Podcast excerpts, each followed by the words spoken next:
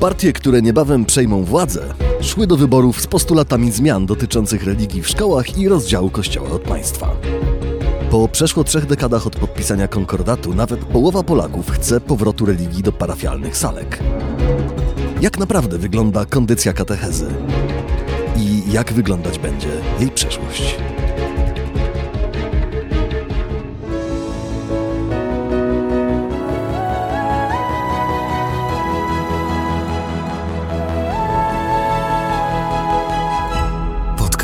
Tygodnika Powszechnego. Weź, słuchaj. Dzień dobry ze studia Tygodnika Powszechnego przy ulicy Dworskiej 1C w Krakowie. Kłania się Państwu Michał Kuźmiński. Dzisiaj ze mną w studiu dziennikarz Tygodnika Powszechnego, ekspert w sprawach edukacyjnych Przemysław Wilczyński. Dzień dobry. Autor e, raportu, który publikujemy w najnowszym wydaniu tygodnika, raportu pod tytułem Lekcje z religii. Lekcje z religii, co pozwolę sobie podkreślić. I o lekcjach religii, e, ich sytuacji, ich przyszłości chciałem z Tobą dzisiaj, Przemku, porozmawiać i pomyślałem, że na początek warto by było rozprawić się z mitami, o ile to są mity. Pierwszy, jaki e, pojawia się na początku Twojego tekstu, to ten, że masowo młodzież i dzieci rezygnują z lekcji religii. Jak wygląda to naprawdę? Tak, gdyby się skupić na y, newsach publikowanych na portalach internetowych, zwłaszcza w ostatnich miesiącach y, przed wyborami i tuż po, to można by z tego wyciągnąć taki właśnie wniosek. A to dlatego, że te, te doniesienia skupiają się na dużych miastach, co więcej skupiają się na szkołach ponadpodstawowych, gdzie rzeczywiście ten eksodus jest y, masowy. Y, Są nawet takie szkoły i klasy, gdzie lekcji religii nie ma w ogóle. To znaczy nie ma, nie ma dla kogo ich organizować. Natomiast co do mm, perspektywy ogólnopolskiej, no to mamy y, 82%, ponad 82% uczniów y, ze wszystkich typów szkół, y, uczniów, którzy nadal na tę religię uczęszczają. Nie wiem, czy się ze mną zgodzisz, że to jest zbyt wysoki odsetek, żeby mówić o masowym odwrocie. Tu tylko dodam od razu kontekst, żeby mi to mm, nie umknęło. Y, My mówimy o lekcji religii, która się troszeczkę w tej naszej szkole y, rozpanoszyła. Aha, to znaczy aha. przez te lata, i pewnie do tego wątku wrócimy. Mianowicie 33 lata temu ta religia weszła do szkół jako przedmiot nieobowiązkowy funkcjonuje do dzisiaj, natomiast ona jest umieszczana bardzo często w środku dnia. Mhm. Czasami jest umieszczana tam dlatego, że dyrektor twierdzi, że nie można inaczej, ale czasami odbywa się to pod naciskiem y, proboszcza, katechety, z taką nieskrywaną motywacją, że jak to umieścimy w środku, to będziemy mieli większą frekwencję. Do czego zmierzam? No mianowicie do tego, że ten wskaźnik 82,4 może być zawyżony i to wcale nie są uczniowie, którzy tak bardzo pragną na e, lekcje religii chodzić. Chodzą, bo nie mają się gdzie podziać. Dokładnie. Przywołujesz znakomitą anegdotę zresztą, tam padają takie słowa, trzeba by tę religię dać gdzieś do środka, bo pouciekają, prawda? To jest, to jest anegdota opowiadana przez Jana Wróbla z, ze szkoły bednarska, pochodząca, co ważne, z lat 90. Aha. To znaczy, że już wtedy y, przedstawiciele Kościoła katolickiego wiedzieli, że no, żeby te, te, te duszyczki szkolne utrzymać przy sobie, no to trzeba użyć jakiegoś fortelu. 20 lat później mówił o tym na łamach Tygodnika Powszechnego Tadeusz Mazowiecki, Mhm. że to jest takie miękkie złamanie tak naprawdę umowy państwo-kościół. No i dzisiaj, 10 lat po tym, po tym wywiadzie, y, sytuacja się nie tylko nie zmieniła, ale chyba się pogorszyła, bo, bo zarówno hierarchowie kościoła, jak i urzędnicy państwowi, tacy jak na przykład Barbara Nowak, y, kuratorka oświaty y, z Małopolski, pochwalają tę praktykę i uważają, że ona jest okej. Czy to nam wpływa jakoś na sytuację? Bez wątpienia. Nie sposób zbadać, jak to wpływa na sytuację. Wrócimy jeszcze do tego, bo też ten y, problem religii na ostatniej bądź pierwszej lekcji zainspirował nasze hasło okładkowe Ostatnia lekcja religii, które oczywiście jest dużo bardziej wieloznaczne, ale, ale stąd się nam ten pomysł wziął, co Państwu zdradzimy y, z naszej redakcyjnej kuchni. Ale zanim do tego wrócimy, chcę jeszcze zapytać o drugi pytanie, czy to jest mit, bo to też się pojawia w jednej z wypowiedzi Twoich bohaterek. Czy to jest tak, czy albo czy dalej jest tak, że dzieci, które nie chodzą na religię w szkole, są w jakikolwiek sposób dyskryminowane y, albo y, piętnowane? dyskryminowane, no to o jednym bardzo poważnym przejawie y, tej dyskryminacji sobie powiedzieliśmy. dziecko, które ma 35 godzin, tak wygląda polska szkoła, tak Mhm. mniej więcej od 6-7 klasy. Dziecko, które ma 30 kilka godzin y, lekcji, do tego spędza, o czym też mówią badania, kilkanaście godzin y, nad książkami. Jeżeli nie może podczas lekcji religii pójść do domu i się wyspać, odpocząć, tylko musi siedzieć na korytarzu, jest dyskryminowane właśnie ze względu na to, że tej religii dyrektor nie zechciał umieścić Mhm. tam, gdzie ona powinna być po prostu. Więc to jest jedno. Jeżeli pytasz o piętnowanie, to rozumiem, że masz na myśli rówieśnicze relacje. Tak, tak, tak. Myślę, że, ale to już jest moja intuicja, bo nie znam żadnych y, badań na, na potwierdzenie y, tej tezy. Myślę, że to się zdarza coraz rzadziej. Mhm. Y, Również dlatego, że jednak, no, zwłaszcza w dużych miastach, ten, ten, ta, ta mniejszość jest coraz większa, ta mniejszość niechodząca jest coraz większa, ale na pewno przejawy takiej, takiego piętnowania się zdarzają, o czym też jest w moim tekście. Podoba Ci się nasz podcast? Dołącz do patronów i patronek podcastu Tygodnika Powszechnego na patronite.pl.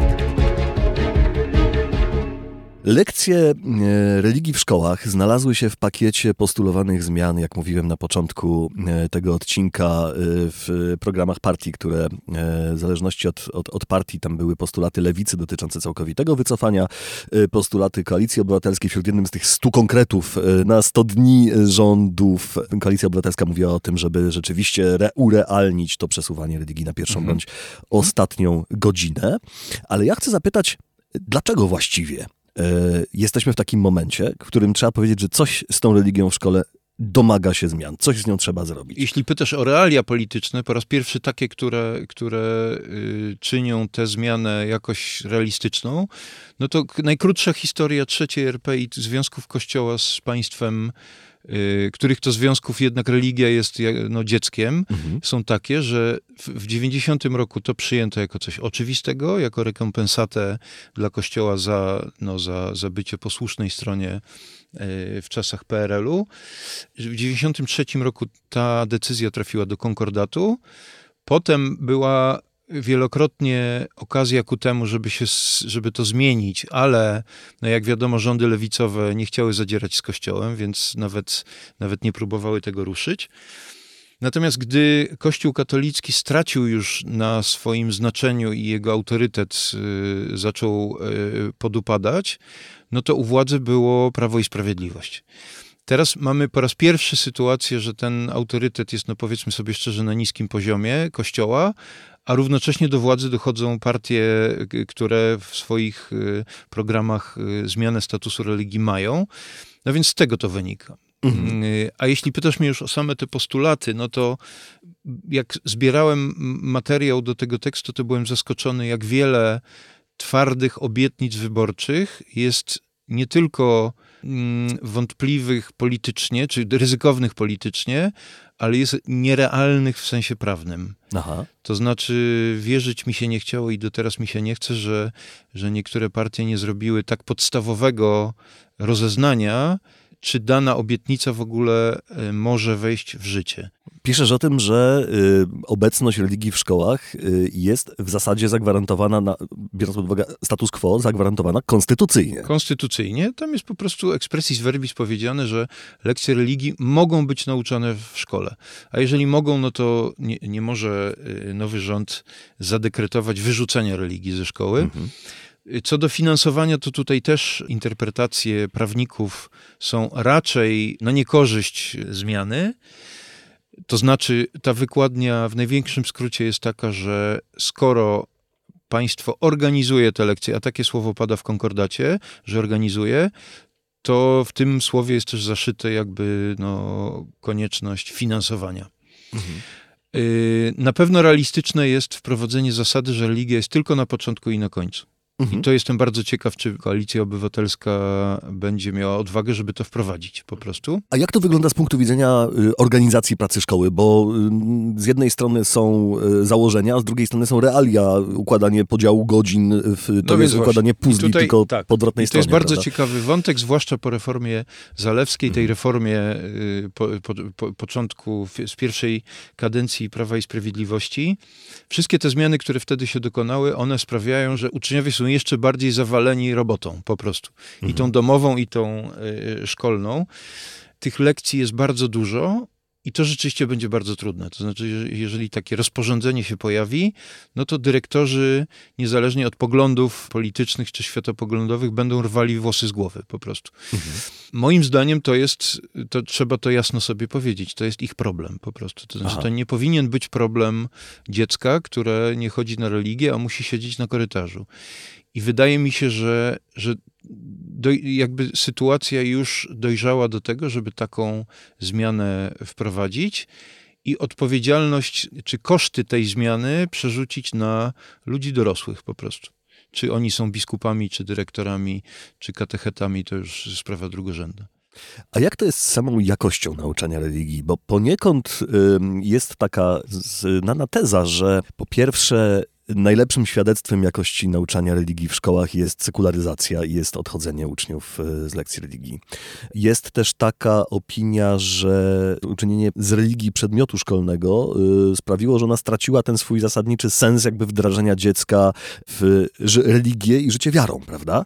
Y, stało się to kolejnym przedmiotem, na którym się, nie wiem, ocenia, są sprawdziany, tak, trzeba tak, przynieść tak, tak. zeszyt, są mhm. podręczniki, mhm. które chyba też są osobnym tematem w ogóle. Jak wygląda w tym momencie ta sytuacja? Jakość podręczników jest w ogóle dramatyczna. To znaczy, ja się złapałem za głowę. Najpierw przeczytałem w książce sprzed trzech lat księdza Damiana Wyszkiewicza, który z Dawidem Gospodarkiem zrobił taki wywiad. Biblioteka Więzi to wydała. I on tam cytuje jakieś niezwykłe brednie z jednej z książek do religii. Y, znalazłem też fragment, też zupełnie niesłychany, innej książki, y, fragment dotyczący transpłciowości i rzekomej genezy homoseksualizmu. Oszczędzę Państwu tutaj cytatów, odsyłam y, do publikacji drukowanej. To jest pierwsza y, sprawa. Y, podręczniki są często dramatyczne, a innym razem, jak mówi w tej książce ksiądz Wyszkiewicz, pobożno-infantylne, bardzo często. Natomiast jeżeli pytasz o lekcję religii, to powiedzmy sobie jeszcze, że w Polsce model w ogóle nauczania religii jest, jak to się mówi, konfesyjny. Mhm. To znaczy, że to nie jest lekcja religioznawcza, tylko to jest no, przygotowanie do sakramentów, właśnie zbliżanie do Boga, ewangelizacja, prawda? Więc tutaj jest, to jest podstawowa cecha lekcji religii w szkole i ksiądz Damian Wyszkiewicz stawia taką tezę, że mniej więcej od piątej, szóstej klasy podstawówki ta konfesyjność się kompletnie nie sprawdza. To jest jed, jeden z powodów odchodzenia uczniów w ogóle od, od lekcji religii. Młodzież nastoletnia chce dyskusji o życiu, chce elementów filozofii, Y, chce oglądać filmy, chce dyskusji na temat życia, natomiast y, nie są w stanie przełknąć takiego dogmatyzmu i no właśnie tej, tej wspomnianej konfesyjności. Jest taki niesamowity cytat z jednej z twoich rozmówczyń w tekście, gdzie na pytanie, dlaczego córka, prawda, dobrze pamiętam, zdecydowała się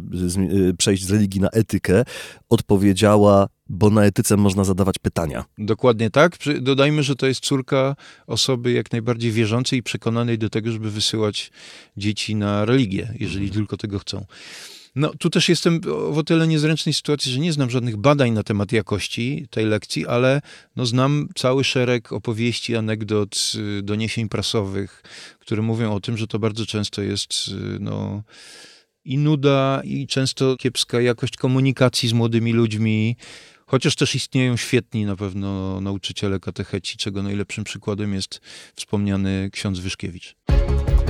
To nie wszystko, co dla Ciebie mamy. Dużo więcej czeka na Ciebie w każdym wydaniu Tygodnika Powszechnego. Kup na stronie tygodnikpowszechny.pl lub w kiosku. Są takie dwa tropy e, dotyczące poprawy jakości tych lekcji. Jeden mówi e, o tym, że religia w szkole powinna być raczej religioznawstwem, wiedzą o religii. Ksiądz Damian Wyszkiewicz w swoim tekście mówi, szkoła nie jest od zbawiania. Y, to jest jedna rzecz, a druga to jest właściwie jakaś wiara w to, że gdyby zgodnie z y, badaniami pokazuje, czy zgodnie z wolą Polaków, które pokazują badania, że nawet połowa ankietowanych mówi o tym, że dobrze by było, żeby religia wróciła do salek katechetycznych przy parafiach, y, że ona tam dopiero byłaby rzeczywiście prawdziwą lekcją katechezy. E, czy to są twoim zdaniem dobre kierunki? Ksiądz Wyszkiewicz stawia taki postulat, że być może dałoby się to rozdzielić. Aha. To znaczy, że ta, ta lekcja religioznawcza, jak jest w niektórych y, państwach, mogłaby się odbywać w szkole, a Kościół mógłby y, przygarnąć drugą z tych y, lekcji do parafii y, i tam robić katechezę po prostu. Nie wiem, co na to Kościół, na taki pomysł, w sensie hierarchia kościelna, ale myślę, że to by była rozsądna, Mhm. rozsądna, rozsądne rozwiązanie. Takiego zdania jest również cytowany przeze mnie w tekście nasz kolega Piotr Sikora, filozof i teolog, też były katecheta. Y, On wyraża taki pogląd, że konfesyjność religii nie jest niczym złym, ale jednak miejsce tak zdefiniowanej właśnie katechezy jest y, w parafii. Mhm. A ty pamiętasz katechezę w salkach? Pamiętam katechezę w salkach, pamiętam też religię w szkole. Nie pamiętam, żeby to się jakoś jakościowo od siebie specjalnie różniło. Z tych salek pamiętam raczej strach przed Aha, niezaliczeniem jakiejś kolejnej formułki czy modlitwy, więc pamiętam taki, nie jeden ja, pewnie taki drill, prawda, że tutaj, no tak jak dzisiaj się wierszyków, piosenek uczniowie uczą, tak kiedyś i chyba nadal uczą się, Mhm, mhm. uczyliśmy się też modlitw. Natomiast zgadzam się z y, opiniami wyrażanymi w moim tekście, że w salkach religia miała większe szanse do tego, żeby być spotkaniem po Mhm, prostu, mhm. a nie przedmiotem szkolnym. Mhm. E, Nie mogę sobie odmówić e, przyjemności podzielenia się wspomnieniem, bo na przełom w moim przypadku przypadł między pierwszą a drugą klasą podstawówki i to było tak, że w pierwszej klasie pani nam opowiadała, że mamy taki układ warszawski, który na szczęście nas obroni, jak nas będą chcieli Amerykanie zaatakować, a w drugiej klasie kazała nam się modlić przed lekcjami. Tak. ym, Zmiany będą i będą ostrożne. Taką tezę stawiasz w swoim tekście. Y, Rzeczywiście e, jest szansa na urealnienie tego przesunięcia religii na pierwszą bądź ostatnią y, godzinę lekcyjną, ale co jeszcze domaga się zmiany w obrębie tych szkolnych lekcji religii, tak jak teraz są? No, jednym z takich wątków, które pojawiają się u ciebie w tekście, jest to, kto sprawuje pieczę, prawda, nad podstawą programową na przykład, nad, nad ym, kształtem tych lekcji. Mamy taką patologiczną, nie waham się użyć tego przymiotnika, dwoistość, polegającą na tym, że Kościół katolicki kontroluje, czy mianuje katechetów, konstruuje podstawy programowe, zatwierdza podręczniki, a równocześnie lekcje religii odbywają się e, w szkole, czyli państwo polskie bierze odpowiedzialność za to wszystko, włącznie z tymi treściami podręczników, które sobie tak ogólnie zacytowaliśmy. Y, Profesor Paweł Borecki, czyli ekspert od prawa wyznaniowego z Uniwersytetu Warszawskiego, stawia bardzo mocny postulat renegocjacji konkordatu w tej mierze. Mhm. To znaczy, że państwo polskie powinno mieć, nawet zachowując religię w szkole, powinno mieć prawo weta. To znaczy, że jeżeli w danym podręczniku jest treść skandaliczna, stygmatyzująca nastolatków transpłciowych na przykład, to państwo polskie powinno mieć prawo postawienia weta. My sobie nie życzymy, żeby takie treści były nauczane w murach szkoły publicznej. Więc to jest na pewno z takich twardszych, y, wymagających renegocjacji umowy międzynarodowej zmian, a z bardziej miękkich, no to pewnie jest do dyskusji liczba lekcji tygodniowo. Mhm. Być może to, to wymaga zmniejszenia z dwóch do jednej. No i myślę, że, że tyle. Trzecia droga jeszcze zgłaszała taki postulat dobrze z pozoru wyglądający, żeby każda szkoła demokratycznie podejmowała decyzję, czy religia ma być w jej murach, czy nie. No ale to też się obija o, o ten przepis konstytucyjny mówiący, że religia może być w szkole. Więc, no, jak rozumiem, to jest też nierealistyczny postulat po prostu. Mm. Więcej na ten temat y, przeczytają Państwo w raporcie y, Przemysława Wilczyńskiego pod tytułem Lekcje z religii. On jest dostępny w najnowszym numerze Tygodnika Powszechnego, który już y, w kioskach oraz w serwisie Tygodnik Powszechny.pl. Bardzo gorąco zachęcamy Państwa do sięgania po tygodnik. Zachęcamy Państwa bardzo gorąco do wspierania tygodnika. Najlepiej po prostu poprzez wykupywanie dostępu, poprzez sięganie po tygodnik, ale można to też robić na portalu patronite.pl, e, gdzie można wesprzeć Fundację Tygodnika Powszechnego. Bardzo serdecznie dzięki dla wszystkich, którzy to robią. Na hasło podcast e, w serwisie tygodnikpowszechny.pl e, czekają na Państwa zniżki, a ja zachęcam też do pisania listów. Podcast małpa tygodnikpowszechny.pl. Powiedzcie nam Państwo, co sądzicie o nauczaniu religii w szkołach. Podzielcie się swoimi doświadczeniami. Na te listy czekamy. A Tymczasem chciałem Ciebie, Przemku, zapytać, co jeszcze ciekawego w najbliższym, najnowszym numerze Tygodnika Powszechnego, co Ciebie zainteresowało? To ja tak trochę nawiążę do tej tematyki religijnej, religii w szkole bo y, nieco starsi czytelnicy albo ci interesujący się historią najnowszą wiedzą, że religię do szkoły wprowadził y, rząd Tadeusza Mazowieckiego. Jak już powiedziałem wcześniej, to, to nie było wówczas kontrowersyjne, ale to jest też y, opowieść o tej postaci, no, takim ojcu założycielu III Rzeczpospolitej. Natomiast w tym numerze jest y, bardzo ciekawy tekst o innym z tych ojców założycieli, o podwładnym Tadeusza Mazowieckiego w rządzie pierwszym, Uwaga. czyli o profesorze Leszku Balcerowiczu. To jest o tyle ciekawe, że to jest postać, jak wiadomo, do pewnego momentu tej naszej historii, naszej świadomości taka no, e, jednowymiarowa. To był bohater i pewnie dla wielu do dzisiaj jest bohater tych przemian świat się troszkę zmienił. Y, te poglądy głoszone bardzo konsekwentnie przez profesora są też kontestowane. I Marek Rabi w najnowszym numerze kreśli bardzo ciekawy portret, taki współczesny portret y, profesora i tego, jak na jego tezy, poglądy reaguje środowisko ekonomistów. Bardzo zachęcam Państwa. Rachunki z Balcerowiczem tak nazywa się ten tekst. Przemysław Wilczyński był Państwa i moim gościem w dzisiejszym odcinku podcastu Tygodnika Powszechnego. Bardzo Ci dziękuję. Dziękuję bardzo. A ja zapraszam do podcastu już za tydzień. Do usłyszenia. Dziękujemy za wysłuchanie podcastu. Poznaj też moc czytania na tygodnikpowszechny.pl. Czytaj i rośnij z nami.